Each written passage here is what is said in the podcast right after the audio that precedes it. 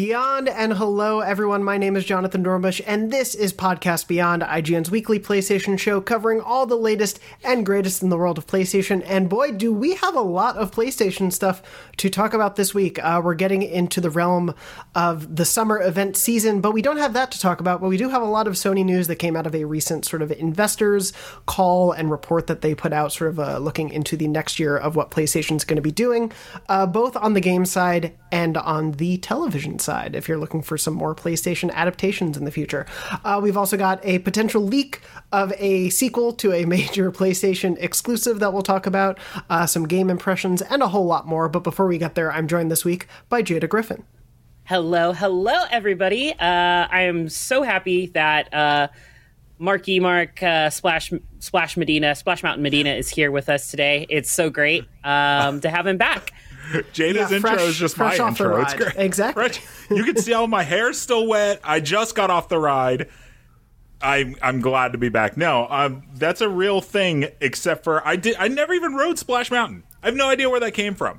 All of a sudden, I have like nine DMs and a bunch of mentions, and it's people sending me pictures of Splash Mountain, and they're like, "Are you okay?" And I'm like, "What? What? What is what is happening?" Then Brian Altano, like a few days ago, goes, "Hey, by the way, that was us." And I'm like, "You."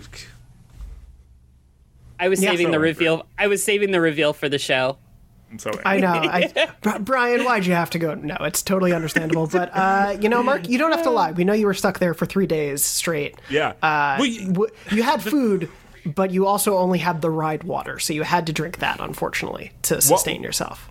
while I was stuck up on the ride uh, for a week and a half, it you start to think, right? Splash Mountain, just an analogy for life, right? You you ride the waves. Sometimes you go up and you go up a little bit more, and, and you go straight for a long time, and then eventually you come crashing back down.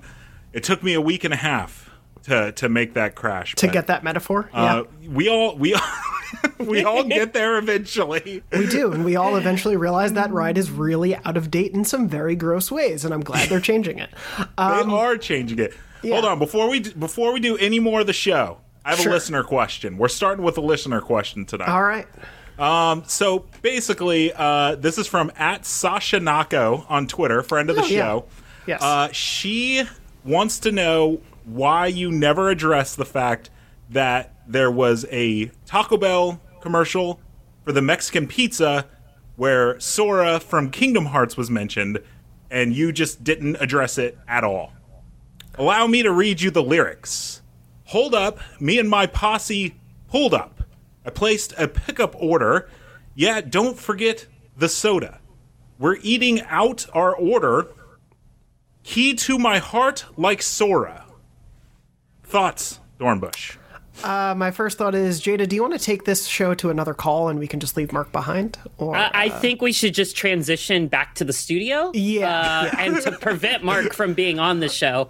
Um, This is what No, but happens when you let me on. to answer that question, I didn't know that existed until this moment. I'll be honest. That completely slipped my feed, my my notifications. I do have a lot of Google alerts for Kingdom Hearts related terms just in case, you know.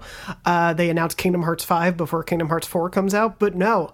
I I had no idea that existed and I don't know if I'm better off for knowing it because You- the I- only I way I know it is through you now.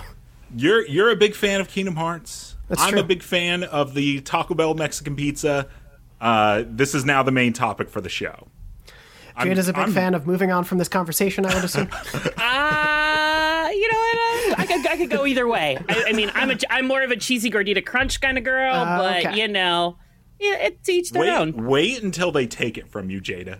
You just Oh, wait. they'll they'll never take away the cheesy gordita crunch. It's the best item on the menu. That's why it's that's why it's always That's been why they'll take it away. there. No, they but- took away the Mexican pizza because there was good reasonings behind it. oh, it's so good.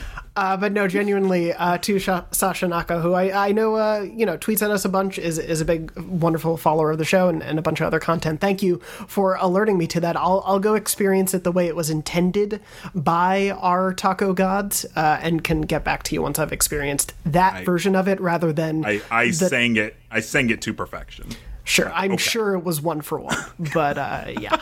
Uh, well, in addition to uh, revelations about Taco Bell commercials, we do have a lot of big PlayStation stuff uh, to talk about this week. Also, uh, thank you to everyone out there for, for tuning in this week. As you may have noticed, if you're listening this week, we had to delay this episode. I've had a very busy, crazy week, so thank you for still tuning in on a, a different day. And of course, uh, just also wanted to say thank you to everyone who tuned in for episode 750. Obviously, we're into the next 50 before we ma- march on to that scary 800 number that exists out there. Uh, but yeah, thank you to everyone who tuned in. We were able to do a, a full show in studio. We're obviously all remote this week. I'll be back in studio next week, and we'll continue to do sort of hybrid shows, uh, you know, all in studio when people are available and people can go in.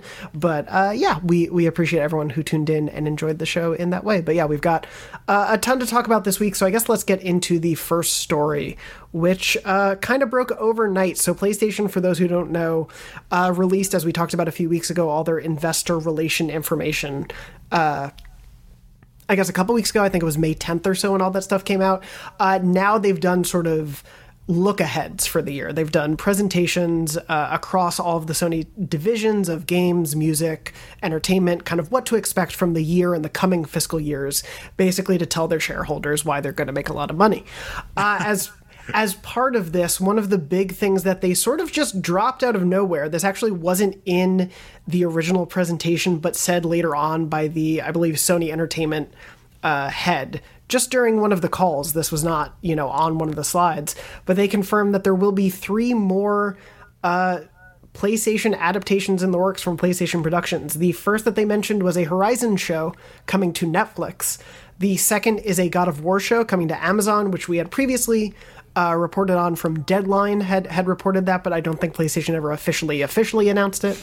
Uh, and then the third is a Gran Turismo show in development. Uh, so we know those three shows are coming. Of course, this is in addition to all the other stuff that's been announced uh, the Uncharted movie, which has already been released, the Ghost of Tsushima movie, uh, the Twisted Metal TV show. Am I forgetting anything else in there? Uh, the Tilu show, of course, as well, which I just take as a foregone conclusion these days. Um, but so we have those three shows on the horizon. We don't have casting details. We don't have uh, information on creatives who are attached to the shows. Um, you know, with the The Last of Us, we do know that Neil Druckmann has been involved directly. We don't know what the involvement will be from, say, Guerrilla or Santa Monica for, for the TV shows going forward, or from uh, Polyphony for the Gran Turismo show. Which I, I want to start there because I really just hope it's a it's a live action Cars show is what I'm uh, hoping for. Oh my Oh, gosh. oh no no no no no! Gran Turismo needs to it needs to go to Crunchyroll. It needs to be an anime, and it needs to be Initial D. I want Initial D Gran Turismo every day of the week. Like if you haven't watched Initial D, it is one of the best racing and race car animes. Like you need to watch it. Uh, I would love to see Gran Turismo do that. That is by far my my vote for where Gran Turismo should go. Um, obviously, I'm not on their board to make the decision, uh, but you know what? I've been sending them letters by uh, by post uh, post op to the post office every day. So one of them eventually is. I'm going to learn the address. the news broke the person- yesterday. Jada And was I have- already on it. She's I like, I, was did already- it today. I've done do it think- every day. Who do you think inspired them for this idea? Like, this Oh, was okay, uh, this. sure. There you go. This is where it needs to go. You're going to get a consulting producer credit on the final uh, version of it. Chances are, chances are, it'll be a special thanks. But you know, Sure. I'm hoping, Yeah. hoping for more. I I'm a big fan. Hopefully, I can get some love in the comments for this one because I don't I don't know how many people are a big fan of this movie, but I'm a big fan of the Aaron Paul Need for Speed movie. So I am Uh. like kind of fine with like dumb car movies because yeah, I'm a big Fast What? and Furious fan. Really? like that this is- movie. This is this is strike two to move to the studio mid episode. I thought it was a pretty good movie. It's I think you're the Aaron only Paul, fan I've it's ever got- met of that got movie. Rami Malek. It's it's got um. it? Um yeah, he's in it. He's, I- I- he's naked in it. I appreciate the actors that were in that movie, but It's got Yeah. who's who's the who's the main star of Preacher? I, I don't remember his name. uh, yeah. Oh, and then oh. it's like Did you know not- you know who I'm talking about. but, yeah, like, yeah. The Yes. guy who is. Oh, man. yeah. I I forget his name. And then it's got Michael Keaton. Like it's a it's a it's a pretty good cast for a pretty weird movie. But like I don't know. I, I I'm one of those like Tokyo Drift is my favorite Fast and the Furious movie, so I'm just like a sucker for really like really over the top dumb car movies, and so I don't know. I I thought it was pretty good. So uh, when I saw GT, that actually kind of excited me more than all the other ones. Uh, Dominic Cooper. That's it. That's the Also, one. yeah. uh, Imogen Poots and Dakota Johnson are at the movie, and Michael Keaton. I yeah, Michael Keaton. That's what I said. Yeah, he's awesome. Man. All right, Yeah. maybe we maybe Wait, we hold need on. to do a- okay, okay. Have either of you seen Need for Speed? So- No. No. Okay. No, It was reviewed awfully. it it just You was should one. watch it just to see if you like it. It's one of those movies good. where you can. It's one of those movies where you can kind of look at and is like, yeah, I don't need to spend my time watching this movie. It just kind of had that vibe. There's just a lot of movies What- that come out like that. I'm just gonna say, I'm not saying it's a good movie. Sure. sure. saying that I liked it. All right, that's fair. Okay, I'll take that. that's fair. That's fair. Yeah. So, uh, uh, Jonathan, maybe we need to do a Beyond Watch Party for Need for Speed. Oh my Speed. God. Really on the PlayStation branding there, yeah. yes. Oh, oh my god! I, at least the both of us, I apparently need to watch this movie. Um, no, but I mean, Hopefully, I can get some love in the comments. Probably I- not though. I I would like to see it. If there are other fans out there, I genuinely like to see it because I've never heard Anybody anyone else like this movie. movie? yes. um, I for me the most obvious thing here, I think everyone you know obviously assumes because we're getting Horizon and God of War in the same breath here that we're looking at narrative based shows, but especially with the way Gran Turismo 7 leads into the history of cars, the love of car culture, I see it as sort of a like probably maybe a reality show, not like competition, but like a Top Gear or something like that. Um, No, yeah, 'Cause I I can didn't, see I didn't even think of that. Top Gear is one of the biggest shows in the world, like worldwide. It's so big, and so for Sony to kind of want to do something similar with the knowledge base and with the expertise that's at Polyphony, uh, I feel like is probably the most natural fit, more so than a narrative-based Gran Turismo movie or TV show. excuse It's me. like the games, like if you call racing games like niche, I, I guess some people would. Like they go after a very specific audience. So why wouldn't the mm-hmm. show go after a very specific audience? I think that makes complete sense. Yeah, Exactly. I agree. So, you know, I think for everyone hoping, like, what are they going to do that's so weird about Gran Turismo? I, you know, we'll have to wait and see, but that feels like a, a reasonable way to go to me. Um, but moving on from there, I think the other two are the, the meteor ones for us to, to discuss potential there. And I do want to start with, because we've talked a little bit about God of War already on the show, I do want to start with Horizon. Um, so right now, it is just a Horizon show is in the works at Netflix. That's all we know. Um, based on the way, not even with all the, uh, you know, the subscriber fall off and, and the behind the scenes issues that Netflix is going for, I have a little trepidation with Netflix as the home for this show. Um, I don't, don't know about the two of you, Jada. I want to start with you on just your general thoughts of like a Horizon show happening in the first place and then it being at Netflix. How, how are you feeling generally about that as a concept? Um, you know what? Regardless of feelings about Netflix, I think uh, it could have a good home there. I would really like them to uh, Guerrilla to work with the studio like like Fortiche that did uh, Arcane. If we got it something in that vein where it's very cinematic, very story driven, amazing like visual effects, I think it'd be another big hit this year for like an animated kind of style like that. I that's my personal hope for it. If we're if it's going to follow suit for anything that's been released on Netflix, um, I think that is the correct direction in my opinion, and I would love to see that. And I would tune in and probably binge it in a week or like the first day. So you would prefer an animated sort of take on Yeah, then? yeah. I want to see it. Like I want to see because there's just so much like that's like fantasy esque for with Horizon that I feel like to do it the best amount of justice, like going that kind of animated route, really opens up the doors to you know showcase these uh, giant machines and the explosions and the effects in the best way possible, like that you just can't do with like a live action or um, any other type of uh, style that you know without ballooning the budget.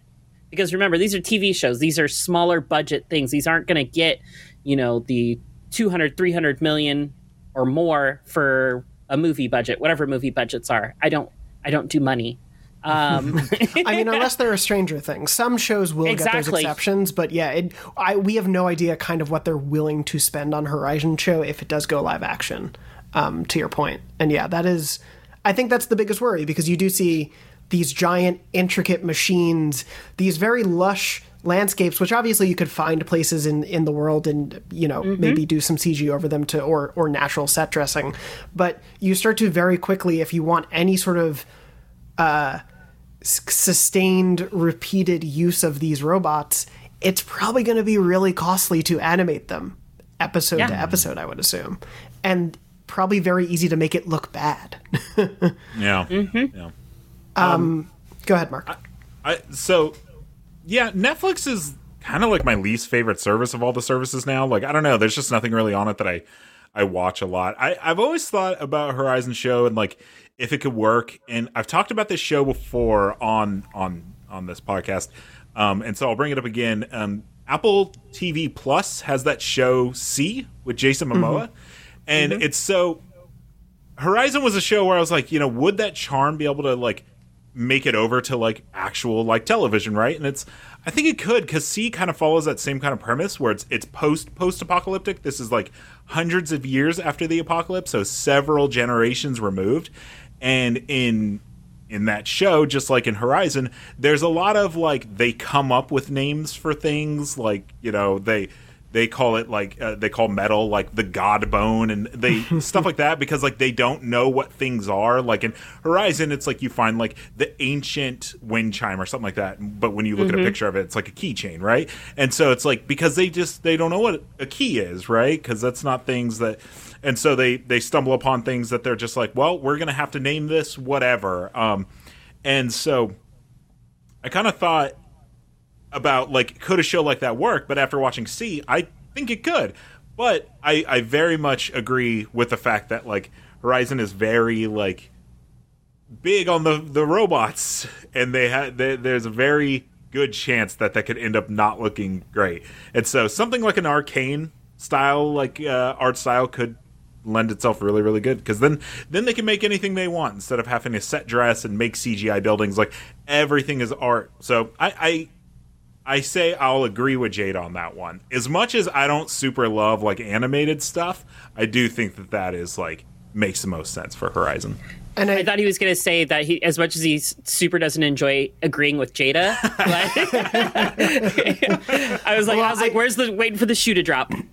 I, I was going to say also to Jada, your point, um, you know, if they went an animator route, they'd also be able to retain the voice actors who do all these roles because that is something where like Ashly Burch doesn't exactly look like Aloy, whereas like in some of these works, people do look a little bit like the, the roles that they're playing. Whereas here it is very much a like, no, there's a lot of difference often in, in the voice actors to the real to the people in the game, save for like Silence, who is just Lance Reddick. Um, Yep. But yeah, I Everybody in those games are themselves except for Aloy. It's pretty much, yeah. Um, but that's such an important character, and I, I do want to get to the story question in a second. I think for me, if they go a live action route, you know, Netflix isn't afraid to spend the money. I will say there were p- parts where it did look cheaper. Uh, that was mostly due, I think, to COVID and everything. But Cowboy Bebop, you know, quality of the show aside, they spent a lot of money on, and some of those sets were gorgeous. Like they were, they did a lot of very beautiful set work there, and so I do believe they're willing to spend the money if they do think it's going to be big, even if it, it, it doesn't work out. But they're much choosier about that stuff now. Um, but stuff like Umbrella Academy, Shadow and Bone, Stranger Things, obviously, they spend a lot of money on. I think for me, if you do a live action, obviously a lot of the robots are going to be CG. I really, really hope though they do build practical stuff if they do a live action show because I it's the easy comparison, but seeing the robots in Horizon is those Jurassic Park uh, scenes writ large in a different way. And so I want that moment of seeing, you know, the Brontosaurus or the T Rex or one of the creatures stepping forward and, and like actually being in a scene, even if it's just part of a robot that they can interact with. I think if you get the right puppeteers, the right craftsmen, you can make stuff that looks really, really cool to do that. And then mix in CG for the bigger stuff. It's I think- definitely not out of the realm of possibility when you think about how good the uh, Transformers movies looked back in the day. Like if you kind of Yeah. watch them now, they're like a little, but like those movies looked great for the time. Like those robots completely, because that's that's the thing that always like throws me off is like these robots need to move and you need to be able to like knock pieces off of them, and it's like that's how they worked in Transformers, right? So it's like I don't think it's out of the realm of possibility, but that's like Jada said, that's big movie budget versus television budget. You know? Yep. And you know, another thing to consider is a lot of fans are always very cautious when anytime something gets adapted to a TV show or a movie, it's like, why didn't you follow the storyline? Why didn't you get the voice actors? To Jonathan's point, Mm-hmm. like going an animated route will help avoid some of that kind of fallout from the fans in the audience. Um, I know there's going to be a lot of people who like I'm a big Horizon fan, so I'm going to tune in and check it out regardless, just because a I'm in the industry and that's part of our job, and we've got to know these things. Um, but I, I'm genuinely interested to see what they do. But there are a lot of people who are like, Nah, I'm not going to check it out. They're not using the same voice actors. There's some people who will just not watch it. Well, I, So- I, I think on that that casting note, to your point, if this does become something that's live action, um, what I, I have basically a two part question um, to that point, Jaden. maybe I'll start with you. Um, one, who would is there anyone you would think of to cast as Aloy if they did go a live action route? Um, and two, do you want a story that is focused on Aloy, or do you want a side story? Because I think a lot of people, you know, when they've talked about adapting Mass Effect or something, it's like, well, I don't know if I just want to watch that same story unfold on screen. I might want to see something else in the universe. But obviously, that story is what drew people to the universe. So you have that give and take. So I guess, like, twofold do you want to see it be Aloy's story, or do you want to see it be something else? And if you, regardless, do you have any anyone in mind for Aloy?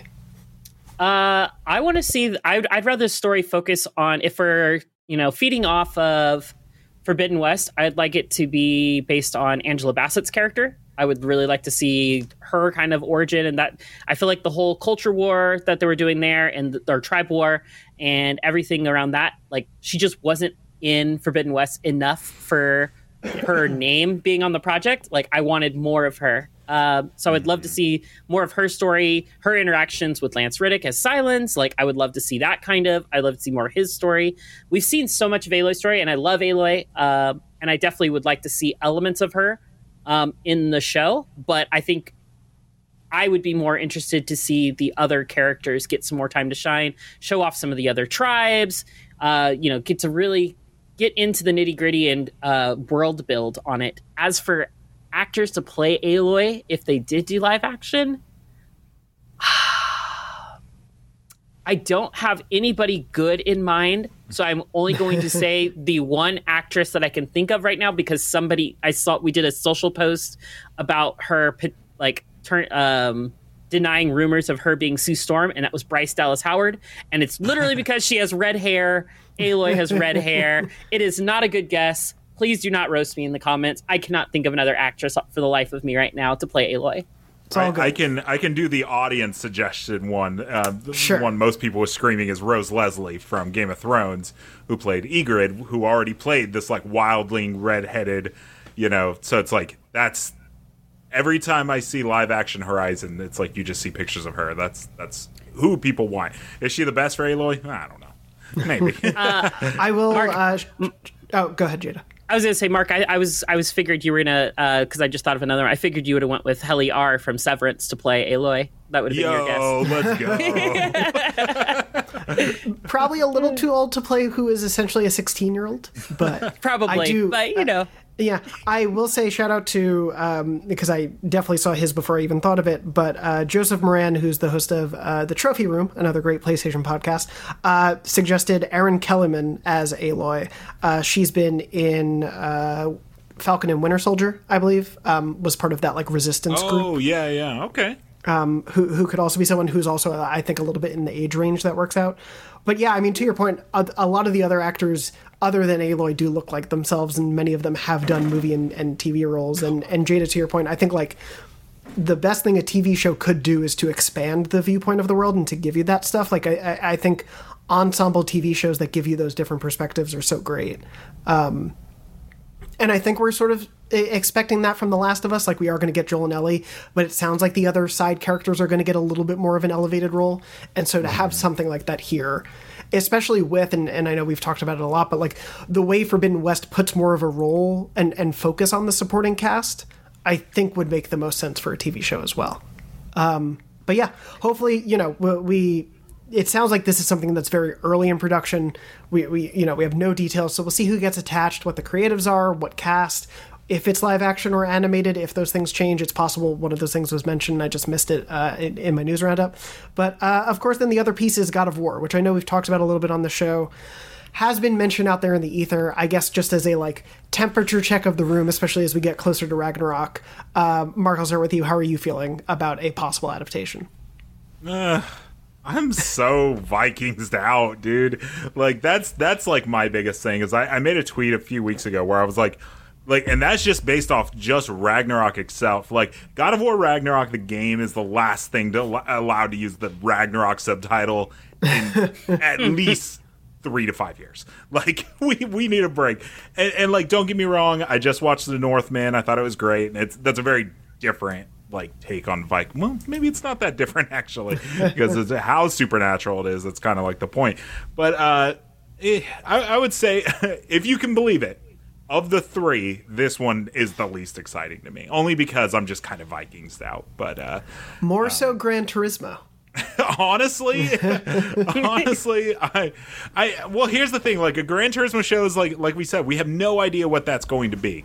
Um, with Horizon, there's so many different ways it could go. Where with God of War, it's so cinematic already to the point that mm-hmm. the 2018 game was built to like have no cuts, right? Like it's a very cinematic game. So like there's not a whole lot of room for like guessing there. You assume it's going to be a very gritty, ultra violent, very cinematic, gruff Viking Norse mythology TV show, right? Like uh could be wrong. Maybe that'll be the animated one. Who knows? Jada, what about you?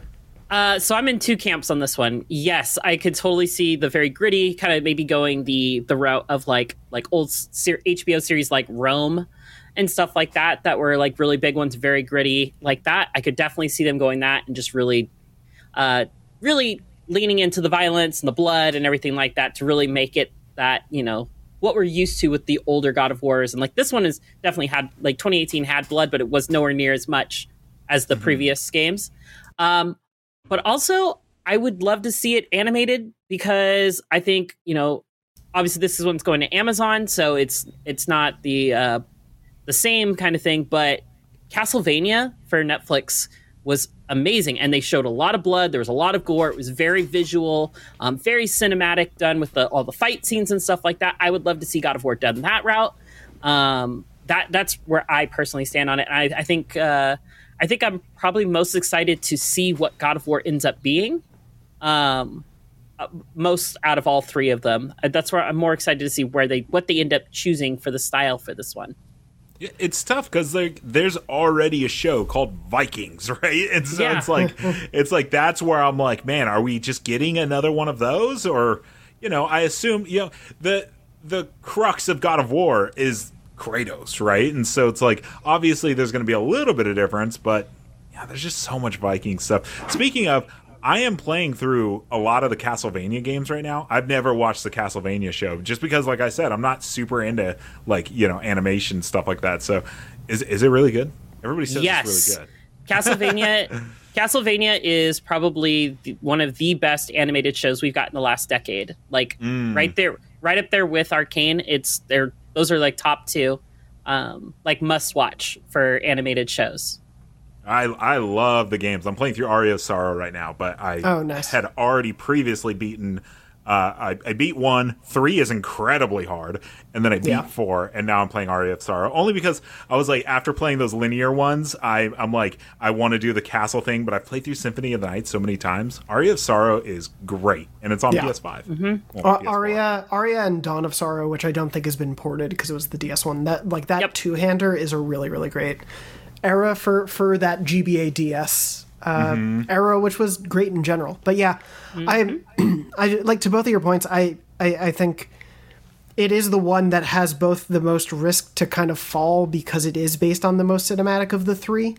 But I hope at the very least, if they're doing it, they have a reason for it. You know, similarly mm-hmm. to The Last of Us and especially with Neil's involvement there. Like I think they're do- doing the TV show and understand that doing it for TV is different from doing it from a game. I like I, they're they're very much making it a, a, an adaptation in a way that uses the different medium in a better way. Um, from what we've heard of the story and the casting and all these things, I think hopefully similarly with God of War and and not just Cory's obviously attention and love for the story, but that whole narrative team and the whole team in general at Santa Monica for the care that they put into crafting 2018, which I think is currently the expectation for what's going to be adapted. Hopefully there's a reason for it in, in building it out this way beyond just, you know, brand recognition. Obviously that's part of it. It's selling on a big name, everyone knows even people who don't play God of War have probably heard of God of War and might tune in to see it because they didn't get to play the game, something like that. But mm-hmm. Yeah, this one is. I, I would say in the same way that like I was worried about Netflix and what they might be willing to spend, I'm less worried about Amazon because I do think they will spend the everything mm-hmm. to make a show. Um, like the Lord of the Rings show looks very expensive.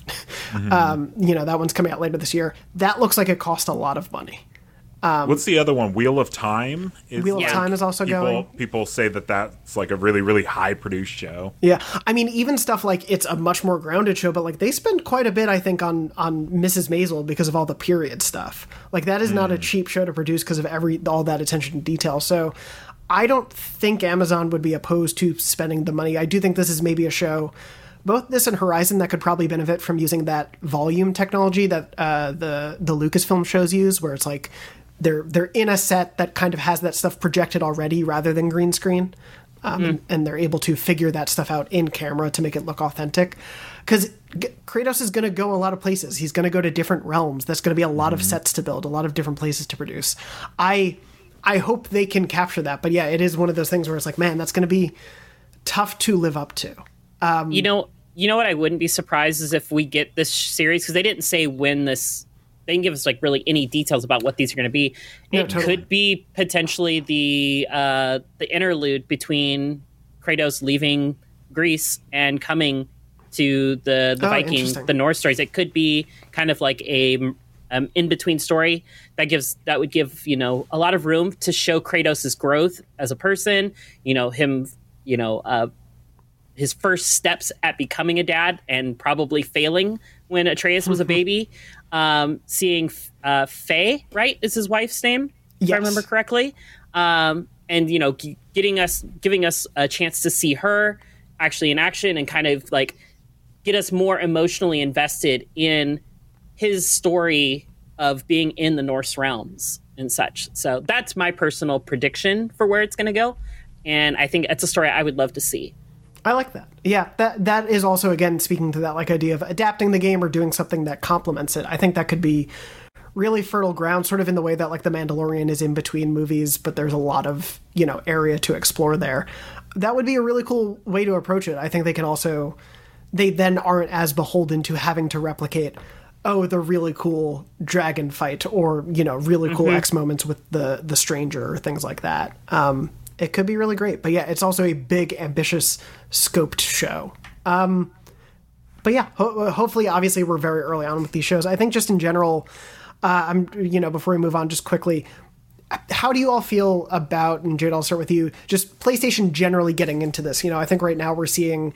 Halo sort of be have a middling reception on the Xbox side. Nintendo is mm-hmm. obviously mm-hmm. taking a very a measured approach to adaptations. The Mario movie getting delayed, clearly them wanting to like make sure that is perfect. Uh, PlayStation is going all in. Obviously, Sony has like that picture side and that know-how there. But how do you feel about them essentially complementing the games business with this approach? I mean, it makes sense. They're looking for new ways to expand their portfolio. They're, you know, they've got the whole live service games that they're trying to do with, you know, the Bungie acquisition and all these other games um, which we'll get into, you know, that that kind of stuff later. But uh, it feels like just kind of the natural next evolution for Sony. Like they've always, you know, Sony has always had this uh, arm that does movies. Uh, why not have PlayStation kind of start to dip their toes into that and you know start making TV shows? Like it's, I think it's, I think it's the right call for them. I think it's a really good decision. And Mark, what about you?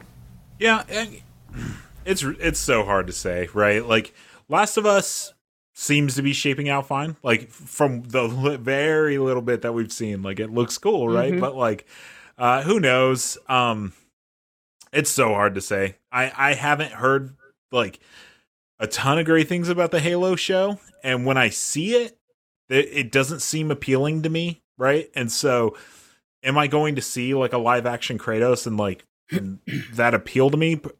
I don't know. It's really hard to say because I'm a big Halo fan, and nothing about that show has done anything for me. And it has nothing to do with him taking his helmet off, and it doesn't have anything to do with the way Cortana looks. Like the show itself just kind of like looks like a fan made kind of deal, and it just doesn't seem that interesting to me. And that's a very, very like tight rope they have to walk Yeah. of this being like this like really really good show or just like fan servicey almost to the point where it just looks like a big budget like YouTube video, right? With like cosplayers. So Yeah, and and of course, sorry. Go ahead. I was just gonna say, so it's just it's really hard for me to get excited to hear like there's a Horizon show. All right, cool. We'll see. For Like, sure. I mean, Yeah. especially within in you know the scale from The Last of Us, you're looking at a thing where the the biggest production stuff will be the the different types of enemies that they'll encounter and the makeup work there and things like that probably. Whereas here it's designing giant robotic creatures or creating different norse realms and giant fantastical beasts. Yeah there's a, a big jump. And I, I, I do think the last of us you know obviously the uncharted movie got sort of a like middling uh, reception as well. I think some people enjoyed it for what it was. Some people were like this is not great. I still have yet to see it but i, I, I think that one is also not indicative of what's going to happen because that was a movie that's been in production for 10 years. That was not a like PlayStation is doing its PlayStation production thing. This was kind of a holdover from another era uh, and a movie that was in development hell long enough for Mark Wahlberg to go from Drake to Sully. So, you know, li- little bit of a different case there. but yeah, we will, of course, uh, keep track of all of these of, of the Ghost movie of Twisted Metal. We'll, we'll report in as we see more, and maybe we'll start to do movie and TV recaps on the show as, as they become more of a thing coming into the the next few years. We'll see. We'll do actual relevant ones. That's true. Yeah, yeah. We'll do ones related to. I mean, hey, you still can get that great Apple TV Plus deal on PlayStation. anyway, moving on from there. Uh, in addition to that, there were was some other just brief stuff to mention from PlayStation's portfolio. Uh, look ahead, which is it's a bit more circumspect and expectation setting, but I do think it is important to talk about now because it's probably going to affect the next couple years. Um, the first thing, it's not listed how I put it here in the run of show, but I'm just going to mention it very quickly because there's only so much we can say. Uh, the PSVR 2 is confirmed to launch with tw- more than 20 games. We don't know what those 20 games are. The the investors' reports mention seem to indicate that Horizon Call of the Mountain is going to be one of those launch games, which is great uh, to have a, a big game like that there. But other than that detail, we did not get any sort of launch window. Uh, what the lineup of other games is, we're still waiting. I think I got dozens of replies to my tweet about PSVR of saying, but is it backward compatible? And we still don't know. We still don't have that information, which I don't think is the greatest sign, but I hope is something that we learn about. Um, I would prefer not to either have to rebuy Beat Saber or Tetris Effect or Astrobot or all those things, um, but also want people who didn't have PSVR to play those games. So Yeah. we'll we'll see what happens there. But that's a solid lineup of you know by numbers at least that is a good amount of things to be able to jump into day one. But what those things are, we'll we'll report on them when we see them. I think the other things that we can um, maybe speculate a little bit more on, but or talk a bit about are uh, one that Sony is aiming to have investment in its studios. Uh, by IP, uh, by franchises, be 50% split new and returning franchises by fiscal year 2025. I think in the coming fiscal year, they estimated it's going to be one third new IP and two thirds old IP. Uh, and then moving on from there, a 50 50 split is the goal. Uh, Jade, I'll start with you. How do you feel about that as just a general balance? I think obviously PlayStation fans like love the ongoing series like Horizon, God of War, Spider Man, all that stuff, but there's always generally a hunger for new stuff as well, I think.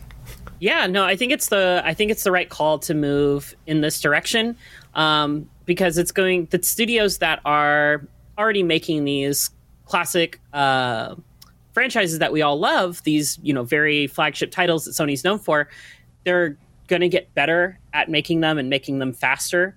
Um, obviously, that changes when new console generations kind of roll around and technology changes, um, or if they try to shift it in a different direction. Um, but I think that it is the right time to start investing in new mascots to help bring in new people to the brand, to bring in, uh, to revitalize what Sony is known for, which is creating these like very cinematic characters and storylines that just kind of blow away the competition. Um, so it, it's great. I think this is the right move for them.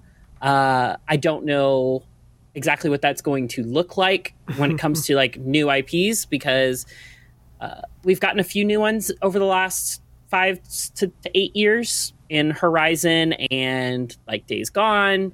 Uh, but it, it'd be interesting to see what more investment is going to look like for Sony when it comes to new character icons for their brand.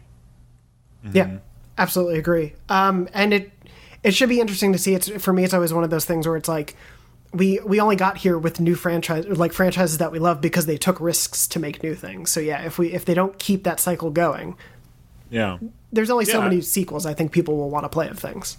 Yeah, it's like you know, for Horizon to exist, uh, Killzone had to to kind of go on the back burner, right? And you know, same with like The Last of Us, right? They they of course made Uncharted Four and Lost Legacy La- after The Last of Us One, but it's it's not out of the realm for like like you have Ratchet and Clank, Insomniac's making Ratchet and Clank, and then they are now making Spider Man, Spider Man games, you know and then uh and then Wolverine, right? So they, there's some studios that have kind of clung to the past. Like it's kind of weird, even with like God of War, right? God of War isn't a new IP, obviously, but at the same time, God of War 2018 is radically different than what God of War was. So it's still a, a reinvention of that series. I'm I'm a big fan of new IPs, right? Like we are all assuming we're going to get a third Horizon game. Why wouldn't we? But like, do we need more Horizon after that?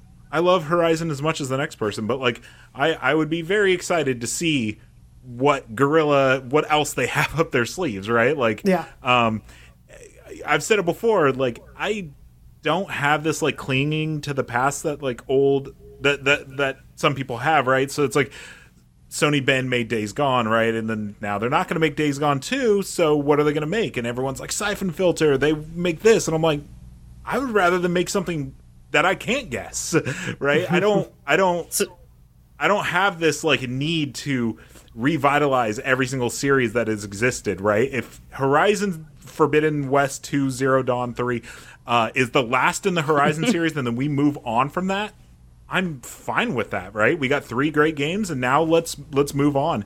And so there's you've seen like Ghost of Tsushima.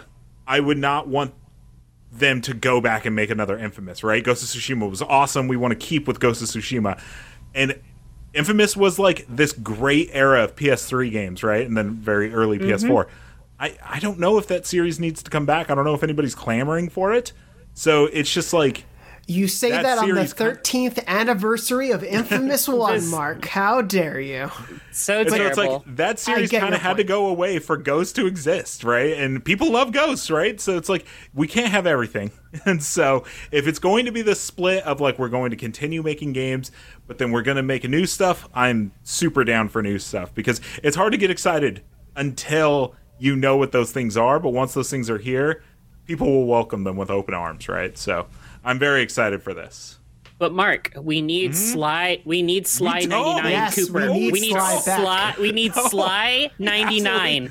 That needs it needs to. The series needs to go to ninety nine games and literally end at ninety nine. It needs to end Oh. at Sly ninety nine.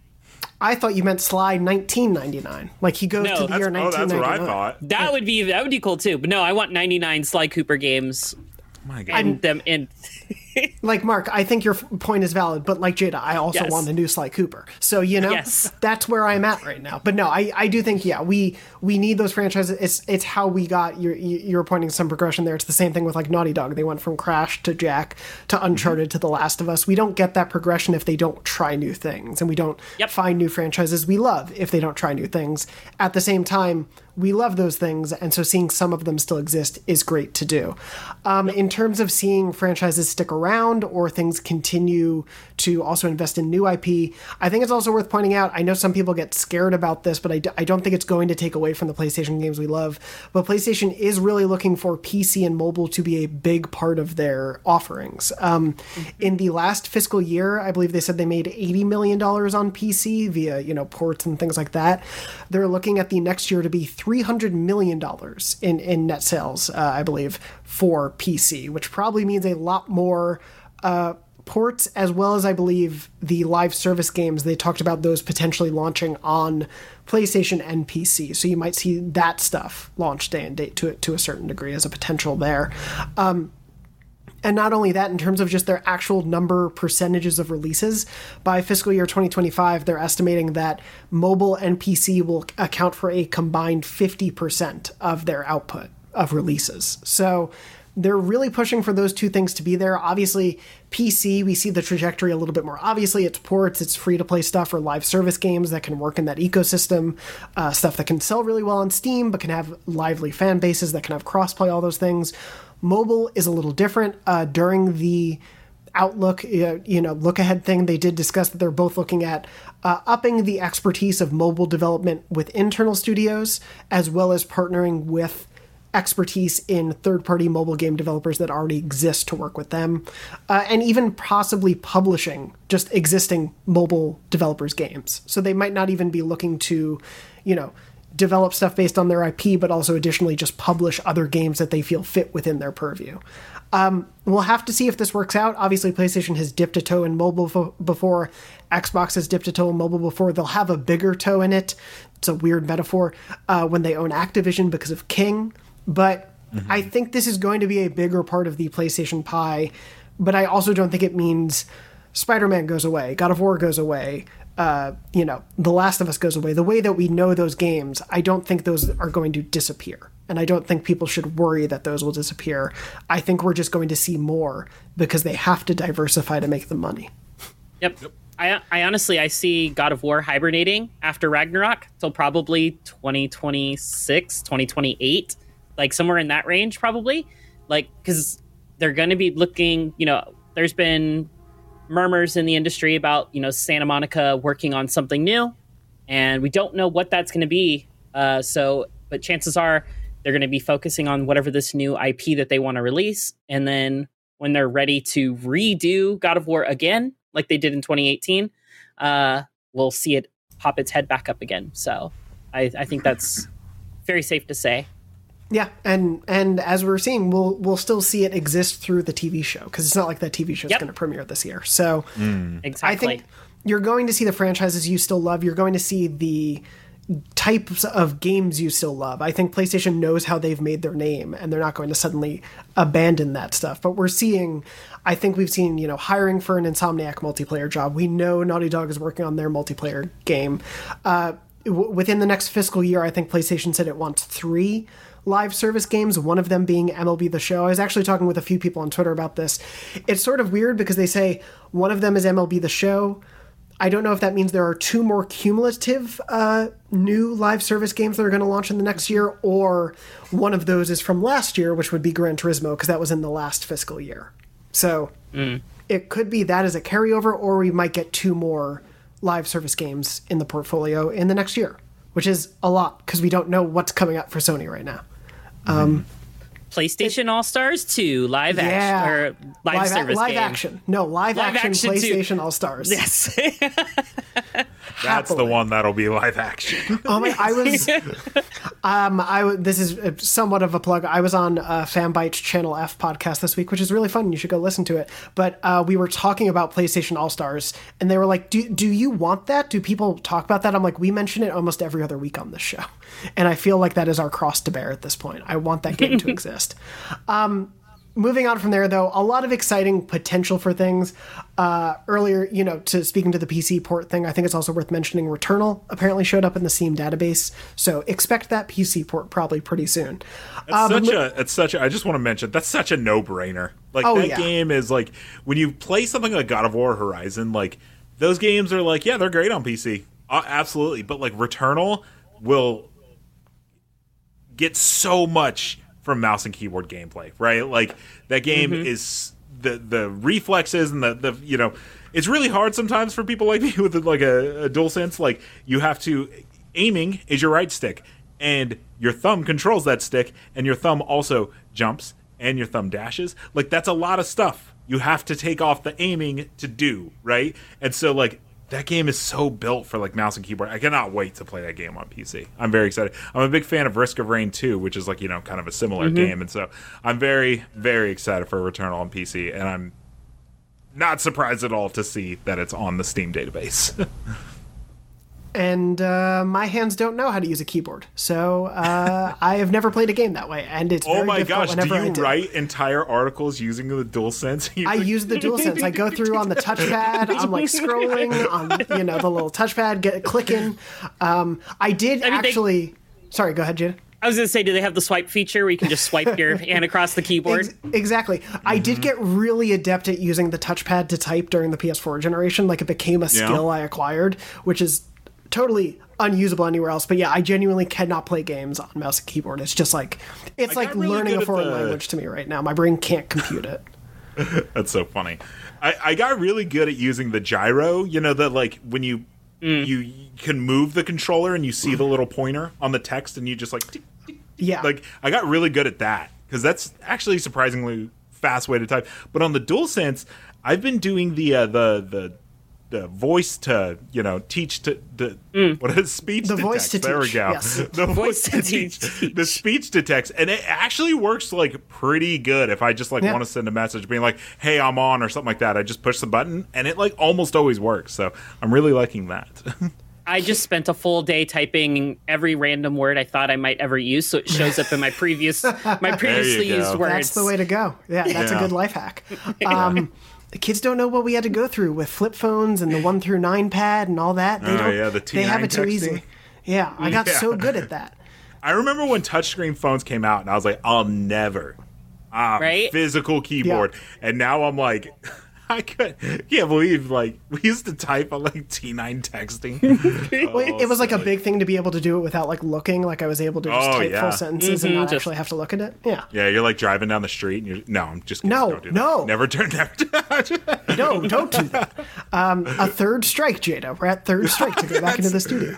Um, moving on from there, uh, Mark, I'm actually going to throw to you to start this one because uh, just to keep the show moving, I'm going to give you a couple minutes. Uh, as as we talked about before the show, was originally going to be our main topic before all the PlayStation news dropped. yeah, Everyone's favorite uh, leaker. I'm just going to read it as I wrote it because I was very proud of it. it's it's great. Go for it. Everyone's favorite leaker, Norman Reedus, star of Norman Reedus' Ride, the hit AMC show advertised in Death Stranding, starring Norman Reedus, has leaked Oh. Death Stranding 2, which also stars Norman Reedus. So, It yeah, sure dur- during an interview, Norman Reedus uh, basically said that he's working on the Death Stranding sequel. Uh, Kojima jokingly rep- replied on Twitter, Go to your private room, my friend. Uh, Yeah. You know the the room of course that he goes to in Death Stranding. Um, so basically, it seems like an open secret at this point. We don't know anything about the sequel. Norman Reedus just said we've come a long way from Miss Pac-Man. So that's what we have to work on right now. Uh, though in the last couple of years, when Kojima did talk about where the series might go, uh, he said in 2019 he would essentially start from zero for a sequel, whatever that means. Then in 2020, he also said he had some ideas, like fragments of ideas floating around, but nothing concrete at that time. Obviously, some work is going on, that there is a sequel somewhere in production to the extent that Norman is recording. That would make sense given how much we know uh, Kojima has been calling into like the Sony uh, white studios where they film stuff for mocap. Uh, So clearly, some work has been going on potentially there. But anyway, Mark, I know as the I, I think larger of the fan, potentially all three of us, you might be the biggest fan. I I I do genuinely like Death Stranding a lot, but I want to hear from you. Just what what do you want from a sequel? What what would you want there to be? Well, first I want to address the leak, right? Kojima he's working with all these Hollywood people, right? So I think he knows, right? Because like Hollywood and and the gaming industry are totally different, right? Shows and movies, sequels and second seasons and stuff like that sometimes get announced before the premiere of like the movie, right? Like we knew about A Quiet Place 2 before A Quiet Place even came out, right? And like so many shows are like greenlit for a second season before the shows even started, right? Like we get the MCU for like five years. right at a and so it's Yeah. like hollywood just like they just approach that stuff so much differently and kojima just kind of has to know that when he's working with a hollywood actor like norman reedus he has to know that like you know gaming is very like that's the first big piece of marketing is the re- is the fact that it exists right so for him to just mm-hmm. like offhandedly say that interview in, a, in an interview is like hilarious but kojima's response is awesome because what do you expect, dude? You're putting nothing but Hollywood actors in your game. Like that's that stuff's and he seems happen. he seems understandable about it. And it, yeah. it seems totally fine. I also want to make a very bold prediction that Death Stranding 2, we we we might see it this year. The only reason I'm giving that prediction is so Death Stranding came out in 2019, right? So it's been a while. And Silent Hills was canceled in 2015. Death Stranding was revealed in 2016, but did not even go into development until 2017, right? So there's no like sense of like normalcy when it comes to a timeline. If he's saying he's barely starting the game in like 2020, the game could very well be much in production, right? Death Stranding was a long time ago at this point. So, and you know he's been working since, you know, since it came out. So, uh, I, my bold prediction is either Summer Game Fest, which is in two weeks, or whatever PlayStation's big showcase is. I, I, I have a feeling we'll get something, right, um, for Death Stranding 2. Uh, what I want from a sequel, can I do my memory card se- sequence really quick? Sure. I want to talk give, about give me a story. I want to talk about Death Stranding because everybody has those games, right? That's not like just a game or just a movie or just a show. It's something that's just like a little bit more special because of for the most part their timing, right? So, before I worked at IGN, everybody always said going to E3 is like the coolest thing ever, right? Because you get to be in a giant room with all of your friends and coworkers and you guys get to watch these conferences together. And I always thought, man, I wish I could do that. And I used to have my friends over and we watched E3 2015, saw the Fallout 4 reveal together, and was like, this is amazing. But like, that's what everybody on podcasts always said, was that like, oh, it's so fun to do it in like the IGN War Room. So my first E3 with IGN was I started in 2015, uh, and my first E3 was 2016, which will go down in history as one of the best PlayStation E3 showcases ever. Right. Um, but largely because that's when Death Stranding was revealed. And that reveal of Norman Reedus, the beach trailer, and it, the camera turns and it's Norman Reedus after all this drama of like Kojima basically being locked in a room at Konami because he's not allowed to work on stuff. Like to see that Kojima is, you know, he does the I'm back and I have a game and it's running in real time. And then the reveal of Norman Reedus, like that exceeded any expectations that I could have had of watching a conference with you know the biggest media the biggest video game media company in the world like uh, the room exploded dornbush did you work here during that time That was E3 was my second week of work. E3 2016 was my second week of so work. you so you were in the room I was in the room. That was the same year. I brought it up because the PlayStation 2016 conference is our number one E3 moment, the entire conference uh, of, of Mm-hmm. the last 10 years, because it was that, it was The Last Guardian, Horizon, Detroit, uh, Days Gone, God of War, and Spider Man. yeah, and the last guardian release date which is also very important because that Yeah. game had like been reported as canceled and stuff like that so yeah it's that's Mm-hmm. such a special conference and for that to be my first one was like big right and then to still not know anything about Death Stranding and then get the second trailer where they reveal Mads Mikkelsen, like, yo, that blew my mind because, like, 007, uh, Casino Royale had just come out, and so, or not just come out, a decade before, but like, Mads Mikkelsen is awesome. And so to see him in the trailer, it was insane. Uh, and then I worked overnight for the first Japanese, uh, for the first playthrough where we saw gameplay for the first time. I worked in the IGN office. I stayed there all night to watch and cover that. Um, and to see him play the game for the first time was just like in- incredible. And then lastly, just to cap it all off, so Mark is is is peak hype for Death Stranding. He cannot wait, right? And I'm waiting to receive our copy of the game. And PlayStation will kind of sometimes tell you when we're going to get it. So I'm a I'm a big Call of Duty fan, and I go to an event pre-pandemic. I go to an event where I, I basically go to Los Angeles and I play Call of Duty for a week straight. And I got my code when I landed in LA to be away from my console for a week mm. straight is my Death Stranding code. I called my wife. I'm like, install Death Stranding.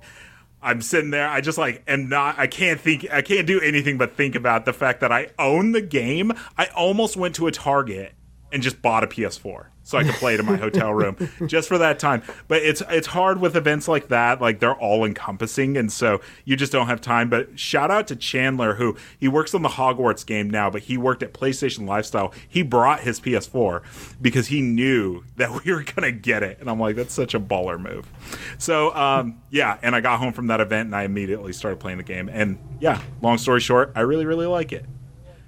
Okay, that was my memory card. Sorry for talking for 20 straight minutes about No, it's okay. But No, Jada, were you're you going to good. say something? I was gonna say uh, Chandler's good peeps. Uh, he was on my uh, te- he was on my Team Sonic racing team at a uh, in London. He was one of my one of my uh, like my cohorts when we uh, decimated the rest of the competition that year, which was great. Uh, but no, I 100% agree with Mark that 2016 E3. I was there in this in the arena watching it. Um, it was it was there was so much. I like I was just like I, another one. Right? Another one, like That- that was it like was the- just, it was just That was like the first E3 where they were like, we're not even going to talk. We're just going to show Yeah. banger after banger. And like it set a new precedent for what E3 conferences would become. Yeah. No, it was that was amazing. It was crazy. I wasn't with IGN obviously during that mm-hmm. time. I was freelancing, but I was covering it for a smaller outlet at the time. Um, and I was luckily lucky to go. Um, but yeah, like it was it was such a crazy and like just transformative experience. Like this is the that is the E3 that I want to come back and be a staple in the industry after post COVID because there's so many people, and we've talked about this on the show, or maybe I talked about it on another podcast. I can't remember. Um, but E3 is such a such a, a feather in the cap for a journalist in this industry, in the gaming journalism industry, being able to go and cover something major like that. Like it, not only it, it's a it's a it kind of sets the bar for like what to expect like at the at the peak of your coverage for um, games and so like i really hope that we get a good replacement for e3 or e3 is reborn um, maybe you know death stranding 2 will have a convention center of e3 and we'll see um, but it'll be you know i really hope we get it back um, so we can see more stuff uh, like that like 2016 uh, as for I'm not the hugest Death Stranding fan, so I'm going to go just completely random. I want 500% more babies in Death Stranding 2. So five Just- babies. Just a nursery Yes. of babies. just, I just want he's just pushing strollers. It's- It's it is a baby raising management sim, and that's it. There's no exploration. There's nothing else. He's just running a nursery. Yeah. you get to build you get to build you get to build nurseries, preschools, not no more bridges. yeah, but you can build those too, God. but you're building nurseries and kindergartens. Cribs and Um, playpens. Yeah, perfect. yeah. So So so well so as I as I've now explained like this game has just got a special place in my heart but now I will take that cap off and put on the actual critical thinking about the game. Uh never make me walk in the snow again. Just don't ever do that to me again. Yeah, that was just bad. just knock that off. Um I'd love to see more vehicle variety. Like we the vehicles we had were good, so I'd like to see what else we could do. I'd also like the vehicles to drive a little bit better than they do. Um, the vehicles in that game do not turn well. They get stuck on everything. Uh, and so I'd love I'd love to see that. Um, trying to get the like platinum trophy and stuff, it made me realize how much I would love a way to actually eradicate BTs because that just Yeah. becomes like so annoying. Like you're like, dude, I'm done. I'm done with the story. I'm just trying to get this stuff done, and then it's like.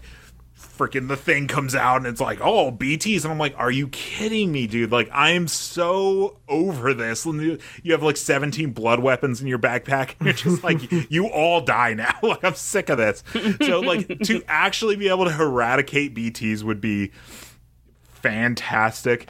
Um, and then you know just a lot of the like little frustrating moments in the game. You know the the game punishes you for trying to do things too quickly, right? The whole point of the game is to go slow. So when you're running everywhere and jumping over rocks and stuff like that, and then he trips and you drop all your stuff everywhere, like that is the game punishing you for not technically playing it correctly. You're it's supposed to be slow going, and you're supposed to have your MP3 player. Look, I want to be able to like play it a little bit more how I want to play it. So, um, so those that's my list. I, I also agree with one you put, which is the weapons. So I'll uh, I'll let you say that one because I agree with it. yeah, just to quickly, because I, I think for me, you know, Death Stranding doesn't hit those highs for me as much, but I, I think I'm somewhere in between you and Jada on it in terms of I. There are parts of it I really really love. Where uh, for anyone who's watching the video version, uh, there was some blurred stuff on screen. That was because we weren't allowed to actually show you a part of the game at review time. Um, that was just very funny to see what was. Yep it, it, looked like a graphic that we were blurring. That wasn't what that was.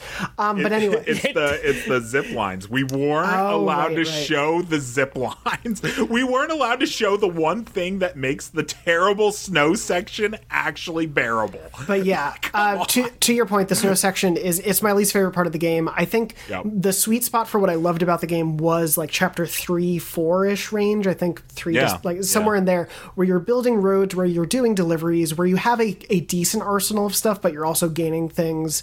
And there are frustrations with some of the vehicles, with some of the getting caught on things, but there's also enough, I think, exciting about building up stuff there. Like it really. I, I do love like city building stuff to that extent. Like it's a weird one for me, but Ni no Kuni 2, you have essentially a kingdom that you build up and you like pick certain stores to grow up and you have that like RPG mechanic of building up your own little like hub. Uh, that stuff in Death Stranding spoke to me very strongly here, where it was building out the roads, making sure they were well paved, using something someone else put down to help you out. There was a limitation on the level of frustration during that part of the game for me that gets exacerbated as you go on. But I think like if it's going to retain those gameplay elements, I'd want it to double down on that stuff rather than the more frustrating things. Um, the other part is yeah, for me, person to person combat, I agree the BTs after you face too many of them are not fun, but at first it's an exciting element. So I want mm-hmm. things that capture that and not the person to person weapon combat. I didn't think it worked very well. I thought the weapon arsenal was not that great. I thought the combat itself was just bullet sponges and nothing else of really interest to me, or just a couple quick combos that weren't exciting to pull off, and then you just moved on with your day. The human level combat and uh, you know, frustrations there were things I just avoided as much as possible, other than the required shooting sections of the game. So I hope that that can be moved away from or improved greatly because I didn't love that. But uh, honestly, Jada, to your point, I think better interaction with the baby would be cool. I do think it was. yeah. It was funny to be able to pull the baby up and to move the controller a little bit to emulate the the shaking and, and things like that. I don't want it to cry. rocking. It's rocking. You do not shake babies. Thank you. You're correct. I'm just saying words. I don't know what I'm saying. Um, you do not shake a baby. Yes, you are correct. I saw many of those signs when I used to go to a pediatrician as a child. They always have stuck with me. How many signs were on the door coming in of like, don't shake your baby? Um, and as a seven year old, I was always like, why is that such a big deal? Who's shaking babies? Um, a lot of people, apparently. Norman anyway, apparently. anyway, I, I think finding clever ways to use that interactive stuff, like we do know at some point in the development of Silent Hills, I think there were thoughts of like you would get texts or calls from characters in game. Like Kojima loves that meta level storytelling. And I think mm-hmm. if there are mm-hmm. ways for this to do that on the PS5, especially with the DualSense, especially what they've already learned from the director's cut, like amplifying that stuff, amplifying the 3D audio, mm-hmm. I think they could so easily take advantage of really cool stuff in that way. But um, yeah, as of right now, we just know it's a game that Norman Reedus has leaked, and that's about all we know. Can I? I also want. Ro- I also want. Oh, go ahead. I, I also want. Go I also want other flavor. I also want other flavors of Monster. Um, yes. Well, those, those those are not even in the director's cut because the licensing expired. Were they completely taken out? I thought it was just at oh, a certain point. no, the they're out. So oh, in the in the in the in the base game, they would eventually change to like a beer, but in the oh, director's okay. cut, it's just Bridges Energy because Gotcha. More than likely, licensing expired. Gotcha. Um, mm. You still be, boot up the PS4 version on your PS5, and, and like they're there, but they're completely removed. Um, as far as like the building up of the community and stuff like that, I, I like stuff like that a lot. It's so funny. So yeah. when you play this game pre-release, like like we did, um, you know, you're only usually playing with like other media people. And uh, there's a guy, a YouTuber, Yong Yea, pretty popular YouTuber, who I like still follow everywhere. and yeah, he was everywhere, and I still follow and interact with him and watch his YouTube videos. I had no idea who he was, but I'm just like, who is this dude that is like right in front of me the whole time? like every time it was like, oh, I got to do this mission. Oh, there's already a ladder there, placed by Yong Yea. I'm like, man, this guy's this guy is like, he went hard on that game. But yeah, to your point, I do think like when it can take advantage of that, its positive reinforcement Mm-hmm. system of a community, so sort of social media platform. Yeah, was- like doing was- likes and stuff. Yeah, worked well, and I do think they could do more there. But yeah, we'll. I, I think you know, Mark, to your guesses, Summer Games Fest is not a bad one considering how much uh, Keighley and Kojima interact and, Right. and whatnot. So we'll see. Obviously, if there's more Death Stranding news, we'll we'll tell you about it in the weeks to come. Uh, very briefly, I just want to mention. Uh, before we move on, because I, I do want to make sure, Jada, you have some time to talk about a game that you've been playing. Um, just very quickly, there's been some PlayStation Plus stuff that has happened over the last week. We're going to kind of table PlayStation Plus until it comes out in the US, just when we get our hands on it, when we're able to actually play with it ourselves. But I will say, just so people out there know, uh, trophies are being added to select games from the PlayStation 1 and PSP generation. Uh, it is optional for the devs to do so themselves, so not every game will get it. It's a case by case basis, but stuff like Siphon Filter and Ape Escape and more has been getting them, so you you can look forward to that as well. Uh, also, there was some confusion. People who have gotten PlayStation Plus in Asia were getting charged basically if they bought it at a discount, they were getting charged the amount they got it at a discount for PlayStation Plus originally, in addition to the price of play, the new PlayStation Plus. That is not happening anymore. PlayStation called it in error. Whether or not it was, that won't be the case. So don't worry about that as we get closer to the launch in other territories. Um, and yeah, last but not least, the full list is not out there. The current territories that have it don't have the full 700 games, so we just don't know what the library looks like. When we get a better sense, we'll talk about that in mid June, as we're expecting it. Um, But anyway, moving on from there, I did want to also shout out uh, if you haven't seen it, go check out IGN or the PlayStation blog. Uh, the God of War Ragnarok devs revealed over uh, 60 accessibility features will be coming to Ragnarok. Uh, a lot of detail, screenshots of how it's being used, examples, uh, descriptions of what they're doing, whether it's for text or visual or auditory things. A lot of great details there. A lot of stuff that may be familiar to you if you saw what Naughty Dog did with The Last of Us Part 2, in addition to some other cool new stuff. Please go check that out. We'll obviously talk about that more when the game releases or is released, but uh, looking forward to that. But um, I do want to briefly touch on Jada. You've gotten the chance. I have not a- been able to, Mark. I don't think you've been able to, but uh, pr- kind of the hottest game right now, even though it's only like a closed alpha or beta, MultiVersus, uh, the WB Smash Brothers like. How have you been liking it? Uh, I'm really liking it. It's a lot of fun. It uh plays very similar to like a Brawlhalla more than a Smash, just when it comes to like the pacing and timing, um, and some of the mechanics. There's not advanced stuff, uh, like wave dashing, like which was in Nickelodeon All Stars Brawl, I believe is the the right name for that one. Um, but yeah, it's got the voice acting. It's a lot of fun. They've got free for all, one v one, uh, two v two, um, and it just plays like a Smash. You damage other people, build up their percentages, and try to knock them off the stage. Uh, so far in the closed alpha, it's first to four in 2v2 or first to two in um, the 1v1 matches. Um, I haven't done actually a free for all to see what that is, but I'm prob- that's probably first to three or four as well. Um, but it's a lot of fun. Great character selection so far. I'm really liking Harley. Uh, I'm really liking uh, Arya Stark.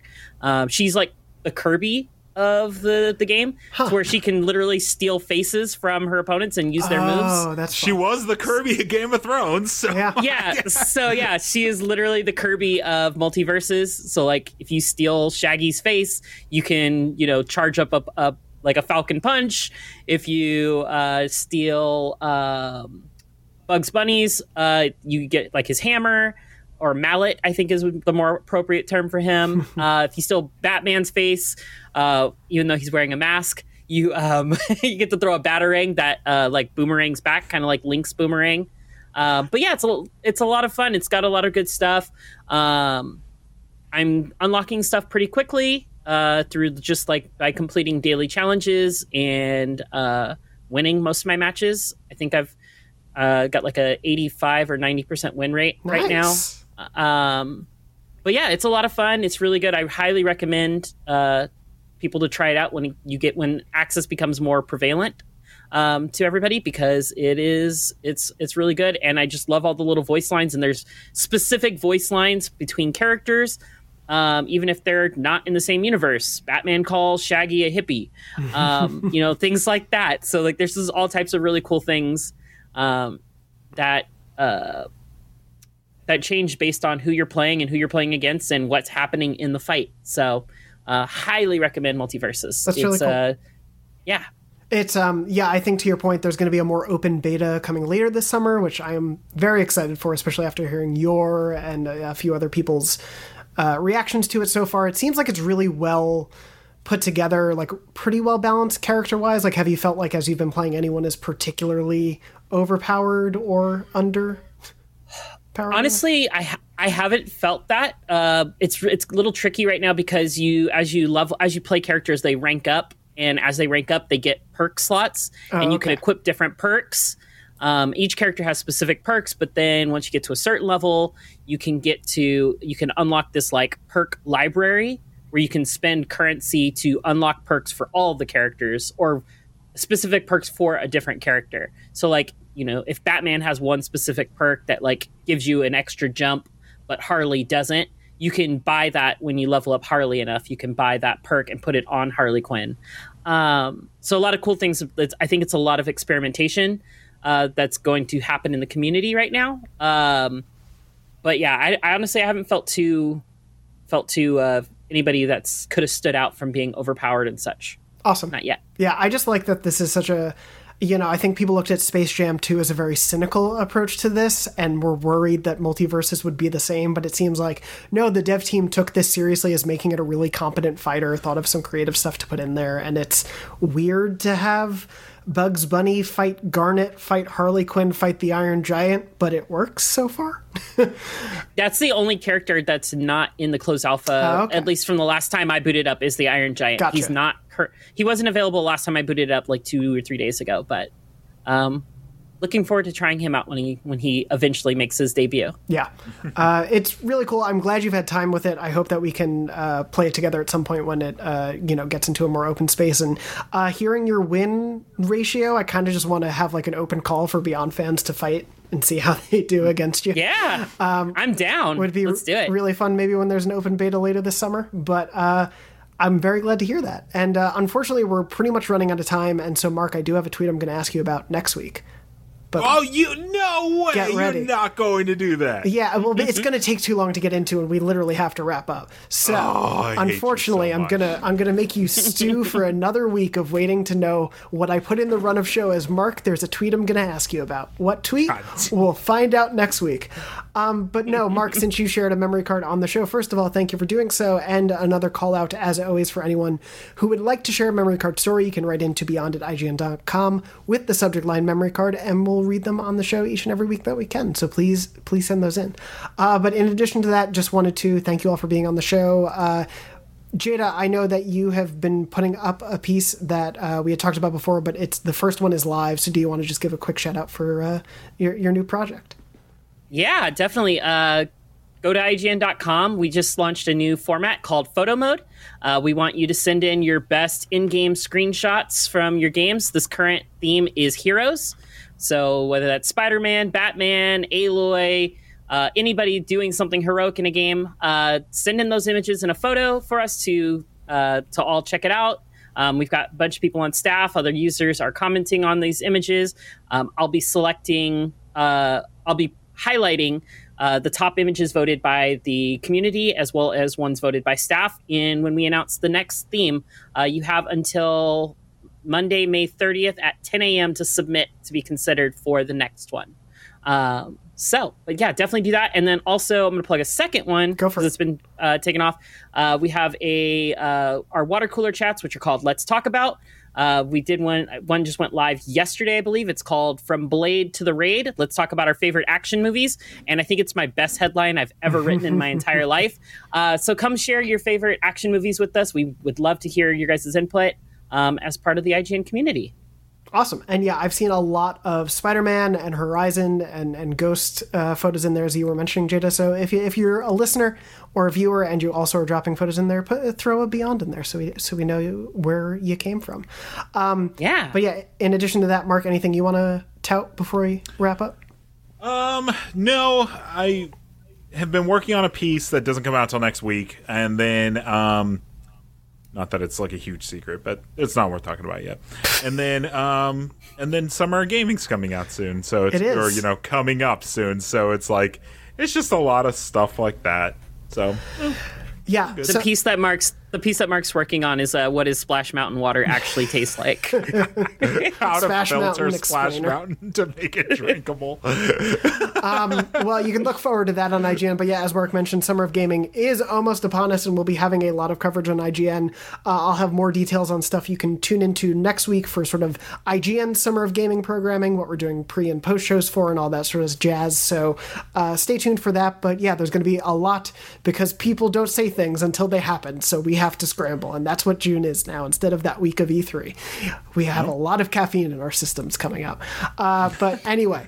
Mark and Jada, thank you so much for joining me for this week's episode. You can find us all on Twitter. I'm at JM Dornbush. Mark is at Mark underscore Medina, and Jada is at Jada underscore Rena. Thank you as well to Kate, our producer, for making the show happen this week. And thank you to everyone out there for listening and watching. We hope you're doing well. We hope you're staying safe. And as always, beyond. Beyond. Beyond.